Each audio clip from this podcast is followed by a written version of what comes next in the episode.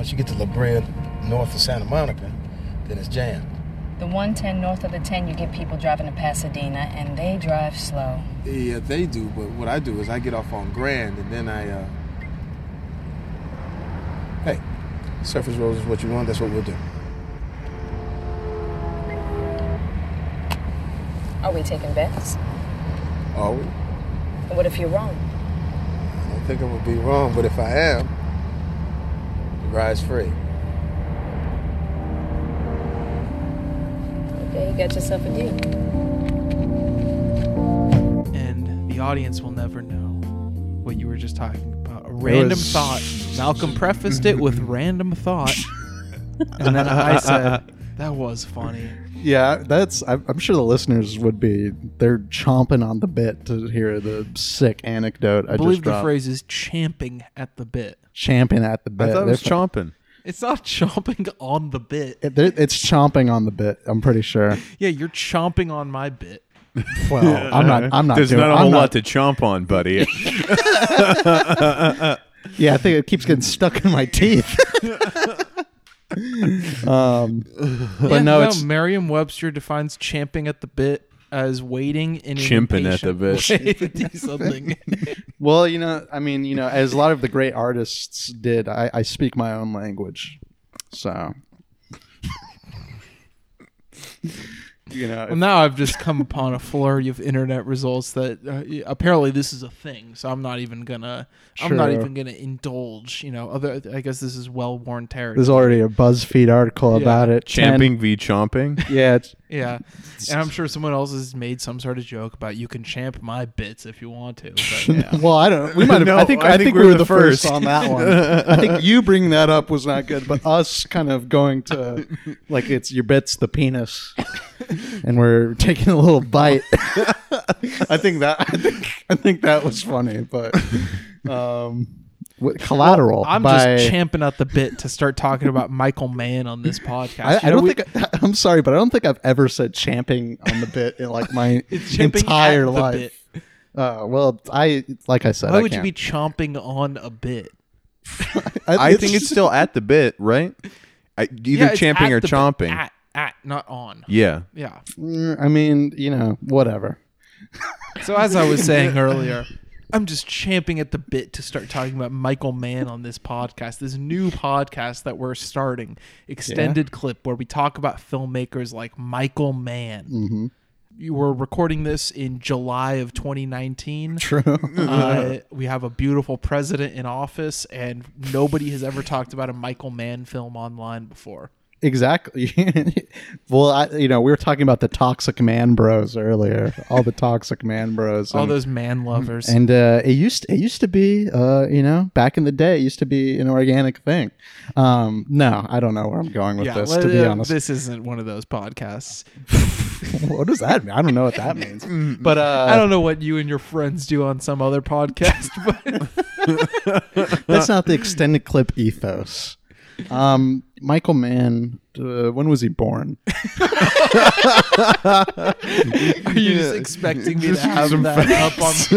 like, no, What are let's, some fun let's, facts? let's Pull that up, read the Jamie. facts. Yeah. Is he married? Uh, I- you know, he's only four years uh, younger than my grandma, which is kind of crazy to consider. He's born on February fifth, nineteen forty-three. Oh shit, He's a geezer, he's an old fucking man. but he keeps it fresh. well, that's old guys keeping it fresh. Is, He is kind of the married. name of the game here for this podcast. Absolutely. Summer Mann since 1974. Summer Mann. Well, that's, Wow. That's, that's sweet. nice. You know, I, th- that's that's just that's just good. That I I'm glad that he's found love in his life. Yeah, I bet you would love a summer man. Well, all uh, right, wait, all wait, yeah. What's Let's what's get back to collateral? the- when was that yeah. released? 2004. 1943? oh no, 2004. Okay. uh, no, I, I think that Michael Mann being an old man that keeps it fresh is a good entryway into talking about his movies, though, because this is someone who is always keeping up, not just studying history, but also keeping up on the times. And I think both of those things really inform his films. He's always keeping up, specifically, I would say, on technology technology and kind of as it relates to the crimes that you see in movies and television. Uh, no matter what movie you look at, other than like Ali, I guess, uh, th- there's always some kind of cutting edge technology going on, whether it's the the cell phones in this movie or the the weird you know uh, tablet that Cruise has in this movie, or some of the some of the screens on screen in Miami Vice, uh, even dating back to his older movies, you know, and uh, it, it's the fetishization of so many aspects that create crime cinema. Uh, that is the crime films of Michael Mann, and I think fetishization on specifics is also a great entryway to talk about the two characters that come up with this movie. Um, that comprise this movie? Yeah, I would say that. They chomp on the bit of this movie. Absolutely. I'm just champing at the bit to talk about uh, last name Collateral, first name Vincent. Uh, it's not in the actual movie, but you see it in an early draft of the movie of the screenplay, and I think there's a deleted scene where you can kind of confirm it, but nowhere listed. But I, the Tom Cruise's last name in the movie is Collateral. He is Vincent Collateral, which I think is just That rules. great. Uh, but you also the the proper protagonist of the movie is Jamie Foxx's Max, this cab driver who also has a very specific way of doing things in his life. You know, he is almost like a reluctant man hero. Both of these guys are. Both of these guys, like Howard Hawks, like we just talked about on the main feed. Uh, I guess if you're listening to these in order, you'll hear that on the main feed in a few days. Um, like Howard Hawks, he his biggest obsession of all is professionalism within this milieu, whether it's heat and you're kind of balancing the professionalism of the cop versus the professional professionalism of the criminal, or this where you have Jamie Foxx who's like reluctantly a professional cab driver, you know? It's just temporary to him. He wants to get his luxury limousine line going and he wants to buy his Mercedes. Uh, but he just happens to be just an adamant professional who is so efficient and knows uh, you know the streets of Los Angeles like the back of his hands because Michael Mann can't help but infuse that into these characters. And of course, you can't even say enough about the professionalism of Vincent mm-hmm. Collateral. I mean, his one of his very last lines in the movie before the final shootout is Max, I do this for a living. Mm-hmm, mm-hmm. Which is just, oh my God. If anything sums up this movie or any of Michael Mann's, it's that. Or when, uh, you know, Jada Pinkett Smith in the opening flirtation with Max asks him, Do you take pride in what you do? You know, like oh, it, it, it, much like how we talked about Rio Bravo, this feels like this hits on all of the classic notes of the auteur at hand. I uh, still have quite a few men left to uh, work my way through. Um, and I would say you've had enough. All Already right, pretty run through. all right, Oh, that's this the is really- last yeah. man. Yeah, Okay, this- that's we the didn't last. really that's the home last gauge. one. It's the last one. homoerotic on this, but it just brings it it's- out. I think the term's homophobic. I'm glad you're calling us in. you can be both.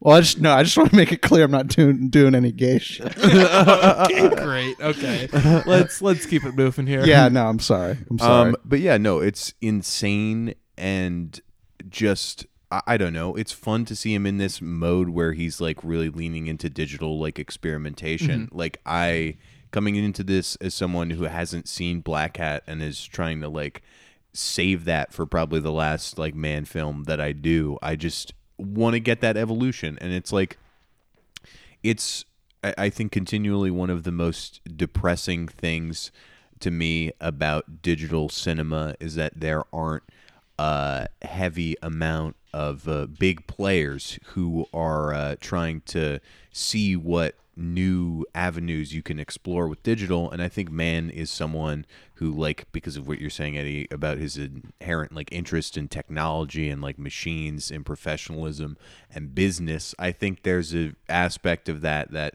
applies to like the aesthetic fetishize fetishization of like digital cameras and it's fun to see him uh i don't know to see my first uh digital Mann. He he kind of steps up to the plate in that this regard too because like with like digital because like wasn't it only like george lucas and i guess like Godard, who's in a completely different like filmmaking realm than Michael Yeah. Mann in terms of like how his movies get made.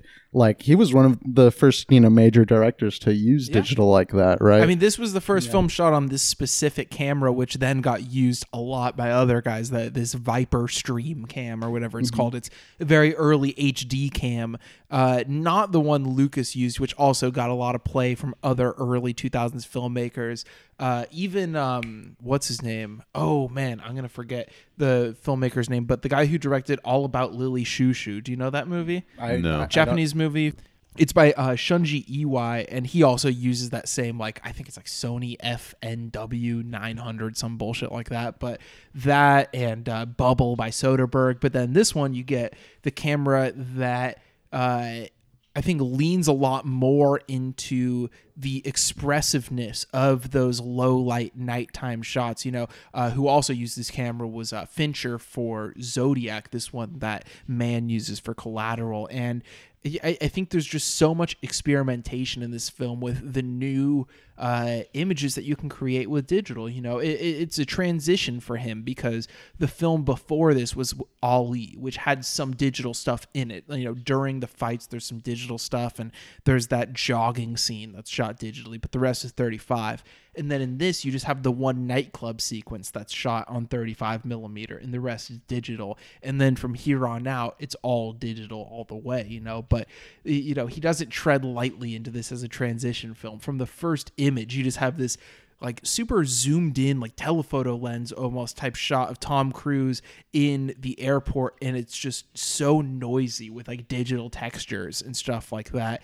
It's uh, it's quite a statement as he enters and like uh, Cruise's entrance is just so weird. You have this like otherworldly, w- completely whited out fluorescent lighting uh, that you'll see again later in the film, but especially in his entrance, it's really like incredible. That the scene where he uh, gets the handoff from Jason Statham uh, in a surprise Statham performance.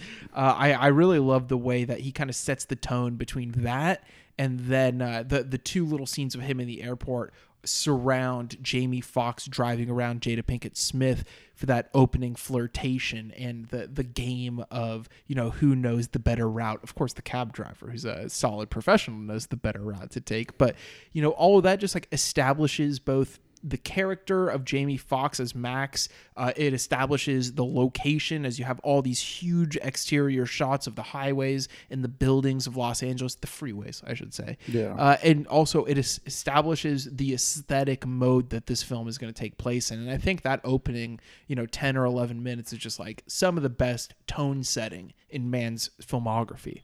Yeah, and like I think what's also fun about this movie, just from like character standpoint, is like yeah, you have these very two very opposing characters, and they they get very two different like intros where there's a lot spent on like Jamie Foxx and like you could see like. Oh yeah, he's looking at a picture of an island. You know what I mean? This isn't where he wants to be. You know, he's kind of just doing this until his sick limo business, where he's driving around all the top celebs, uh, gets off the ground. Yeah, scrolling on Instagram through male soul pages. yeah, exactly, exactly. Yeah, back in the day, you used to have to print out where you wanted to be. dude, you used to have to make your own motivation back in the day, or His you know, motivation is so sick because he has that classic picture of the island, which he calls to Jada Pinkett Smith, his vacation that he takes, you know, t- 10, 12 times a day, uh, which I think is great. But also, he has his. I I think it's like a catalog from Mercedes Benz that, like, while Tom Cruise is making the first hit, he's eating a sandwich and reading like the the, the sales catalog, I guess, for Mercedes, or maybe it's like even an owner's manual or something. It's kind of vague, but uh, I I love how just basic his aspirations are and how the exposition is laid out so like plainly kind of this guy Stuart Beattie who wrote the uh wrote the screenplay is like I don't know it just feels very commercial at its core and like it hits all of its beats and everything like mm-hmm. that. But then of course with Michael Mann as the director you're going to get all of these rewrites from him where he makes the dialogue so much more idiosyncratic. I mean this is the most some of the most Michael Mann ass dialogue you will hear in any of his movies. Like there's so many lines in this that are just like oh that's Michael Mann talking about his own filmmaking ethos you know? Yeah. well, that's that's what's like great about you know this odd couple we've got here. Foxx, you know, someone who's yeah, I'm looking at the Benz catalog. I got my island. You know what I mean? This is whatever what what I'm doing is not actually me. Like what's me is like you know the future or what I aspire to be. Whereas Tom Cruise has like kind of grounded himself into you know being a very bad person, but has like a lot of like these philosophical, you know, kind of reasons. Like, you know, there's 10,000 kids getting killed in Rwanda, you know, every day. Did you feel bad about them? No. You know, why this one, Why you this know, one fat slob? Yeah, this fat slob. I love how he Yeah. leans into it like Yeah. it's uh, Kevin Spacey in Seven. The way he talks about like how his victims deserved it. That's like Tom Cruise. This movie to say, oh, and you care about one fat guy. No, yeah, it is like Tom Cruise has like figured out a way to where he has like a moral thread to like, you know, stand upon to where it's like I kill people for a living and they deserve it and it doesn't matter because like Cruise is very assured of what he's doing and Foxx is just in like, you know, la la land, you know, so to speak. And it's like for Cruise to kind of give him that reality dose or whatever, you know, it's hey, it's time to man up, you know, Max. You know, as the movie progresses, you know, uh, Max's character kind of you know gives him a taste of his own medicine in a sense or whatever. It's just uh, like you said, it is like a very commercial screenplay, but I think it just fits well. You know, Mann does the rewrites, of course, but it also just fits well of the framework of Mann's strengths. Like you know what I mean? It's like it's maybe it's not like the you know. Uh, it's not going to get a Peabody Award for best screenplay or whatever, but it's like this is perfectly geared for what Mann's strengths are. Yeah, it hits at like core elemental things and just like I love the dynamic so much of like Cruise is like otherworldly in just how impressive, calculating, and evil he is, and just like comparing that with Foxx is like a more grounded, just poor working person who y- you sort of get Cruise like being able to pull him along a little bit, like take him into a, a bunch of different avenues he wouldn't have gone. See, really bring out his character. you know, uh, with Michael Mann, it's never just it never ends with just being good at your job simply because uh, he, he he's more deep thinker than that. He he's more of a, a labor issues kind of guy, you know, uh, like that classic line in Thief, like I, I see the money, I see my money in your pocket, which is a yield of my labor. like uh, he- he's always throwing shit like that into the movie, and here you have Cruise uh, using the tactic of basically acting as his labor representative, as Jamie Foxx's labor representative, because this taxi cab gig doesn't give him enough benefits to justify uh, calling in what's going on and not picking up, you know, Tom Cruise for this night of killings that he has to do for five hundred dollars plus the meter or whatever. Uh, and you know, later on, Cruise even gets on the walkie-talkie and talks to Jamie Foxx's boss and pretends to be like a DA or something like that, kind of furthering this whole like, uh, you know, his at being his labor representative type thing. And uh, I don't know, I feel like it really hits home. Like the ethos of this movie isn't in the very plotty and commercial script. It's in the way that Mann sets it in Los Angeles, the way he uses the geography, and then through his rewrites and the way he shoots it and the way he directs the performances, all of his classic themes just bursting through at the seams. to speak to the visual style here, like I guess one thing with Mann, like he's just so visually in tune that like I don't know every every shot kind of has like something interesting going on, whether it's like a movement or whatever. There's a lot of you know an insert's not gonna just be a plain insert. You know, it's there's gonna be some some rich detail, especially with like kind of the textures he's picking up with you know the HD camera we got going here. But it's like I you know I think his great uh, skill in this one is like kind of you know going down to the intimacy of like a car and like the things you see you know surrounding your car rear view mirrors getting like a little bit of diffusion through like the taxi plastic through the thing or whatever. And then he goes grand. He goes really big like with those helicopter shots. Some of the best geographical shooting like i could really think of are some of those helicopter shots and like how they kind of just move and like display like this very like busy part of Los Angeles is just uh, I don't know it, it it it results in some very poetic moments. You know, I love through like montage. an hour and 15 minutes into the movie where you get your fourth or fifth one of those helicopter shots that's like directly, you know, God's eye view. And then you get a reverse shot and it is the helicopter because now the police helicopters are involved in the crime. And I don't know, just that reverse of going from that kind of familiar God's eye angle to being like, oh, now that is in play. You know, Yeah. thi- this territory is now in play as well as what was on the ground.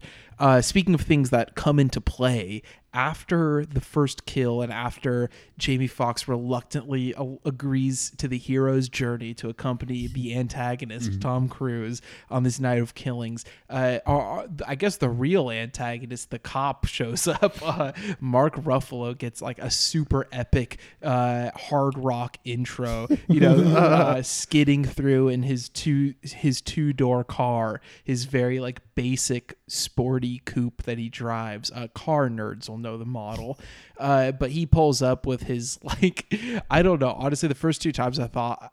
The first two times I saw this movie, I thought Mark Ruffalo was doing brown face. Like I thought his character, I thought it was like a Charlton Heston and Touch of Evil thing. He's just a supposed cool to be guy. like Yeah. Mexican, but he is just a a very tan Los Angeles uh, police detective named Ray Fanning. Once you get the last name, Yeah. the name Ray Fanning, you're like, okay, so he's just he's just kind of like acclimating himself because you know he's like the the guy who got killed was his informant i guess. Uh and you know it, it seems that he kind of works that beat uh as a police detective and maybe he does a little uh I, what, what, Code switching. That's what that's the word Yeah. I'm looking for. He does a little code switching here and there. Well- but, uh, I, I love this introduction to him because it's very brief. But then when you cut back to the main couple and then you cut back to him later, he reveals uh, how he came into being a part of this crime, you know, with his informant being involved. And, you know, you get all this, you know, police jargon and whatnot. And it's convincing enough to think, oh, there is a full blown police procedural on the other end of this where you don't see as much Cruise and Foxx. But Yeah. we're living on the dangerous side of things in this movie.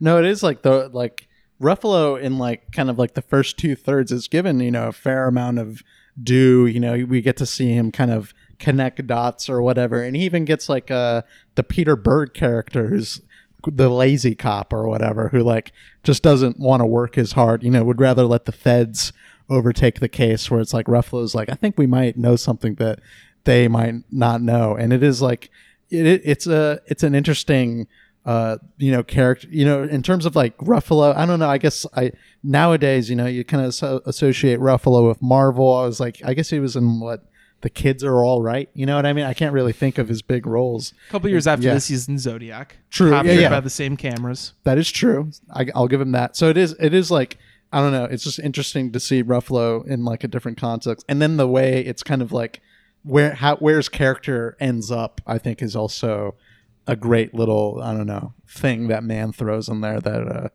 uh uh I don't know. It, it's great He also plays a cop in the 2003 film In the Cut, the Jane Campion movie uh, with like Meg Ryan and Jennifer Jason Leigh. That movie looks awesome. Everyone says, Yeah. and it's also shot by Dion Beebe, much like this movie. Dion Beebe though took over this movie. There's two DPs credited. The first one quit within the first week of principal photography over disputes with Michael Mann. That's how you know a director's getting his vision. Yeah. Fire cinematographers. Uh, but after Ruffalo's epic introduction, we then get a one-two punch of, you know, to throw it back to the very first episode of this podcast when we talked about story structure and Blake Snyder, and we introduced the concept of fun and games to our listeners. We get some first uh, or great post first act break fun and games in this movie. Uh, first, you have uh, the "Yo, homie, is that my Oh, briefcase?" wow. scene, which is just Yo, homie. That my briefcase? incredible. You know, after he's already agreed to go along with this, Jamie Foxx tries to escape, gets you know uh, mugged by some prison Nazis. It seems like, uh, who then get gunned down. And the next scene between them is when they pull off to the gas station, and he asks him plainly, "Hey, do you like jazz?" I, I actually believe the quote is, But hey, new news. We're ahead of schedule. Like jazz? Sorry, what? Jazz. Like jazz. Not that much. No, there's like a s- like that stretch of the movie you're kind of describing. It is like it was like three nightclubs in a row that Yeah. they go to or something. Yeah. It is. It's uh really is like kind of the you know a lot of fun and games to be had, but it is like I think Mann's got a reputation you know through like you know Miami Vice and you know others like you know a good club scene director where it's like he's really unloading the clip here. You know, it's just like Yeah, I feel like the middle hour of this movie is just an escalation of intensity from one nightclub to the next. Exactly. Yeah. So, um, you know, Michael Mann, you know, knows a little something about the nightlife. You It- know, it's nice to see how he plays like I don't know, male relationships in general in his movies are very interesting, but this one in particular because I think it like I don't know, has that quality where it like shifts a whole lot throughout. I think those early segments in the clubs are so fun because you're like you're figuring out the dynamic. Obviously, like uh, Foxx is there like coercively, and like Cruise has the power, but it's just like, oh, just how fucked up is this guy? What kind of antics are they gonna get into? I- love the big shift in the film coming in that second nightclub sequence. So the first one is the jazz club where you get the jazz trivia uh, that leads to one of the hits, and the second one uh, is after Jamie Foxx had tossed uh, Tom Cruise's briefcase, and so to retrieve it from his boss, Tom Cruise has Jamie Foxx go in as him. And in this identity swapping set piece at this uh, Latin American bar that seems to be in this, or not bar, like a nightclub, but seems to be like in the South Bay, kind of like it, when they're driving along, you see like the lights and the fog and the steam from the factories that are uh, fur- further south out uh, from Los Angeles, and it really does exp- explore the sprawl of the the greater LA area for the most part. But regardless, uh, so in, in that one, Jamie Foxx forced to be Vincent Collateral himself uh, really turns on a dime there when he tells the security guard of Javier Bardem's uh, kingpin character to put away his gun or he'll beat his bitch ass to death with it after being a very shy and meek character for the first hour of the movie. Uh, but then in the third one, when they come back, it escalates further. And how can you escalate the intensity any further? You just get like five guys with 35 millimeter cameras in there for the third for the third nightclub, and you completely change the visual texture of the movie, and it's all shot in these like super fast lenses, I guess, and the the way that like the silhouetted bodies move looks so surreal, and mm-hmm. there's just this like bluish silver like hue to the whole sequence, and the the gunshots are just so fucking loud. And it's just one of the most like chaotic things ever. And you know for someone who pays so much attention to individual images it's crazy how this scene feels like just the biggest chaos in terms of staging ever and you just have like five cameras running and gunning and it all just kind of comes together in the edit perfectly he really, you know, if this is the you know the sequence he's gonna you know switch up the format with, he really kind of makes it worthwhile in a sense to where like the the there there's such a dense feeling to this club scene because it's so it's so packed. There's so many people there. You see like so many extras, and then like yeah, like like the gunshots being so loud and like kind of this already noisy environment. It it, it is like kind of a like a Mann kind of I don't know just winding up like everything up for like this whole one sequence and it yeah like like you said it, it, a lot of it is like probably figured out in the edit but it's just like the confusion of being in like a club environment or you know maybe a concert environment is somewhat similar to where it's just like you have the troubles of like it's so packed and you're trying to navigate that space and how that like that feeling is kind of you know implemented in the visual style i think is you know great. You know it's like it's already fucking sucks you know trying to maneuver around that place already but now it's fucking gunshots firing off and you have to leave you know what i mean? Just seeing like the mass uh, amount of people just going through that is a it's it's a big it's a big like it's a big juicy part of I don't, I don't know. It's like it's a big slab of meat of a scene so to speak Yeah, and Cruise's escape from the nightclub once the shit is hitting the fan is just so insane. The amount of people he has to take down and the the dynamic camera angles of it, you know, constantly switching between these high and low levels and angles and there's bodies hitting the floor and cameras like kind of like going along with them and then tilting up and there's so many crazy moves like that. Like later on when uh, or I guess it's slightly before this when they visit Max's mom at the hospital, the the exposition for that like the uh the shot that sets up the hospital is just a body being carried a bloody body being carried away on a gurney or whatever and then it just pans up to the two main characters walking through a hospital hallway you know?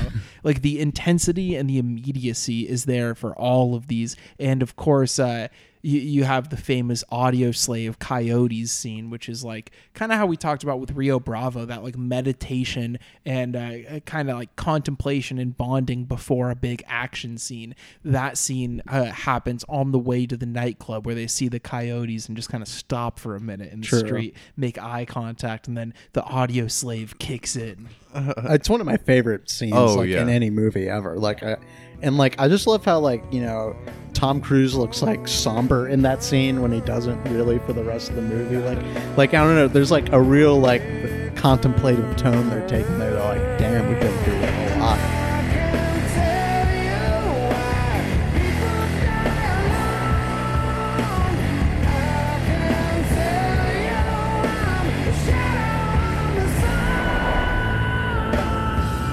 just the fact that like they kind of share that you know they're both coming from completely different places but they share this moment of just like being humbled by nature you know and all of this like you know this uh fucking city bustle you know going to the club and i gotta oh if i take this street i'll be there in five minutes earlier instead of you know it's like oh shit that's a coyote you know what i mean? Like that kind of just disrupts kind of like this you know urban reality that they've been like zipping through and uh yeah i don't I, it's uh Yeah, it, yeah. In like the movie, you're confronted with like a flurry of beautiful images, but then you just have this one moment that like I don't know gives you a different kind of beauty. That's a lot more like I don't know, just slow and like sitting like yeah uh, sitting with these characters and those and unsettling feelings. and like the sequencing of images like the montage that comes with that like you just see the palm trees whistling in the wind and stuff like that it's uh it's a it's and you a great also get the shot of the cops approaching the club too. You Yeah. know, it's like it's meditative for all of them. They all know shit's True, about to yeah. end. Ruffalo, you know, he doesn't know his life's about to end, but he might as well know it. He looks pretty doomed, and it, it's crazy how, yeah, on the other end of that, like how Jamie Foxx says, you know, you didn't have to kill him. He probably has a wife and kids. He has a family to take care of. It's like you you can just imagine the whole plot behind you know uh, Mark Ruffalo's character, the three-hour movie of this from his perspective, and uh, it, I just feel like Mann is Mann is really great at filling in all of those details, like in Heat with Val Kilmer. You know, all all these like third or fourth or fifth build characters feel like they have whole movies surrounding them that we don't see as well.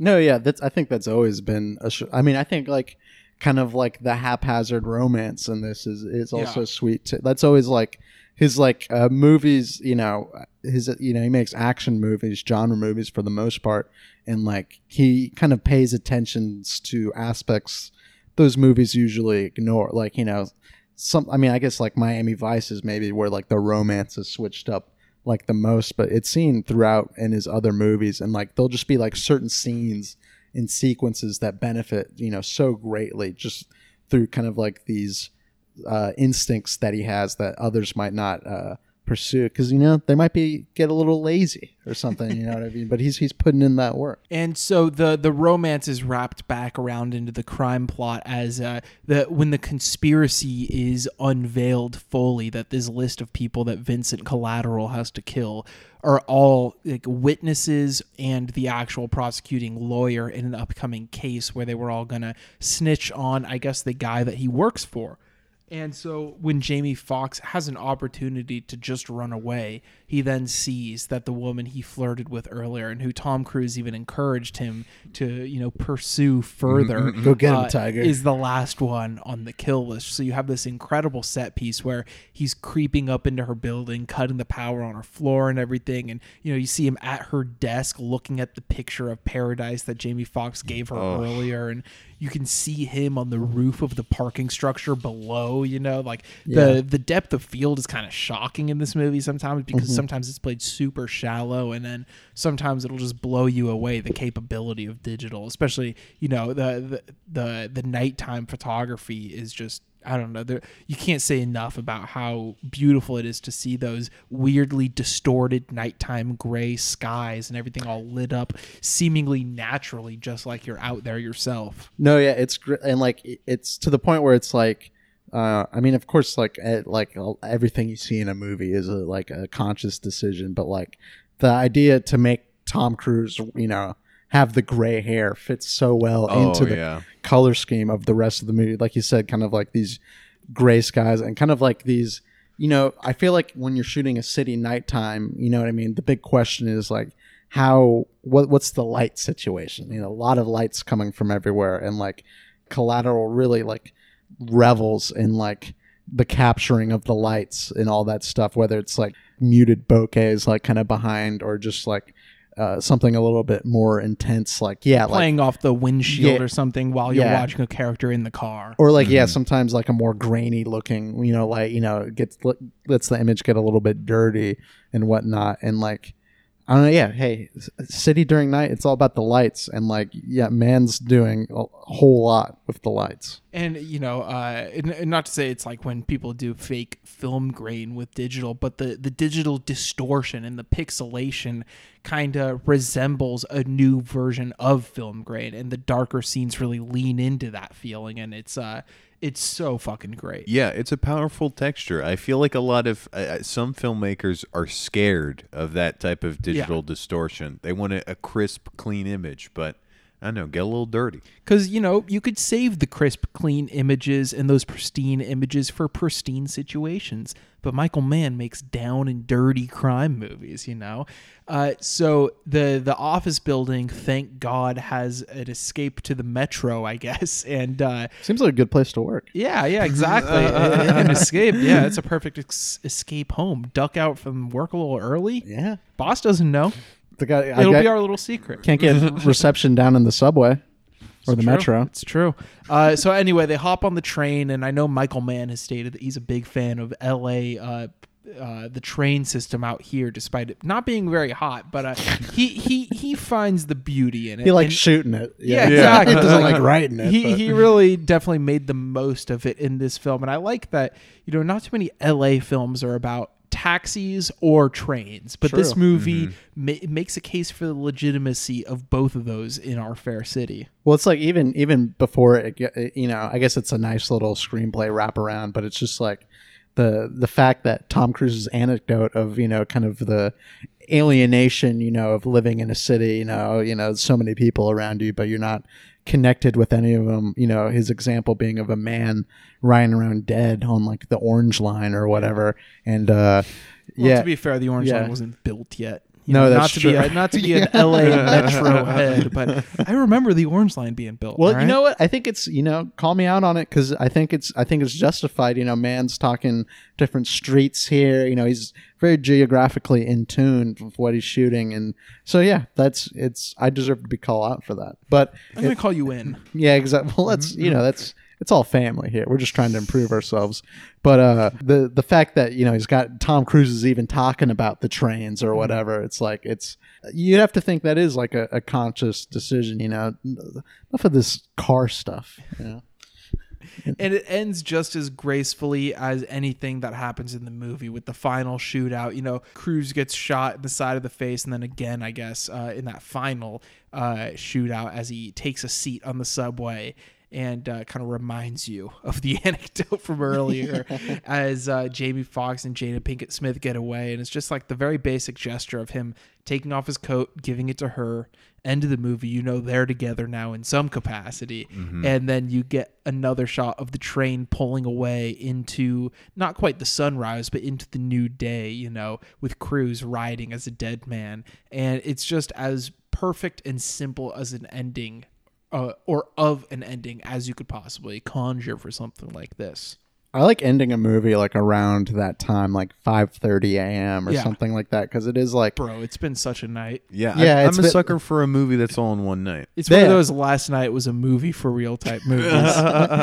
it's it, but it's it like I think this like the ending kind of I don't know captures like that weird transition of like they've he's been working all night, you know, or whatever, and like it is like I don't know to take like if you're doing the night shift and it ends like at six, the world you could feel like everything transitioning, you know, mm-hmm. kind of like the light of day coming and like you know society's about to start back up again or whatever, and you're kind of like you know walking away from that. It's kind of an, an interesting feeling, and that kind of reminds me of like another.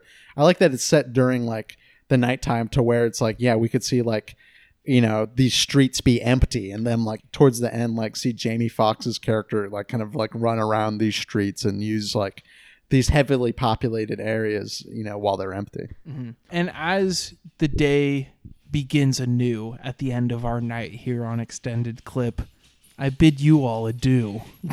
and uh, yeah, I don't know. That's that's it on collateral on this. JT, do you have any final thoughts on it? Um, no, I loved it. I need to really uh, hustle and hurry up and uh, get to the rest of those Mann movies. Yeah, Scooter looks like she really is sick of us podcasting. I, she fucking it's- is yeah. digging into my socks. She came out here with one earlier. Yeah. I don't know what. What the fuck are you doing? All right, we'll see you guys next week. Yo, homie. That my briefcase?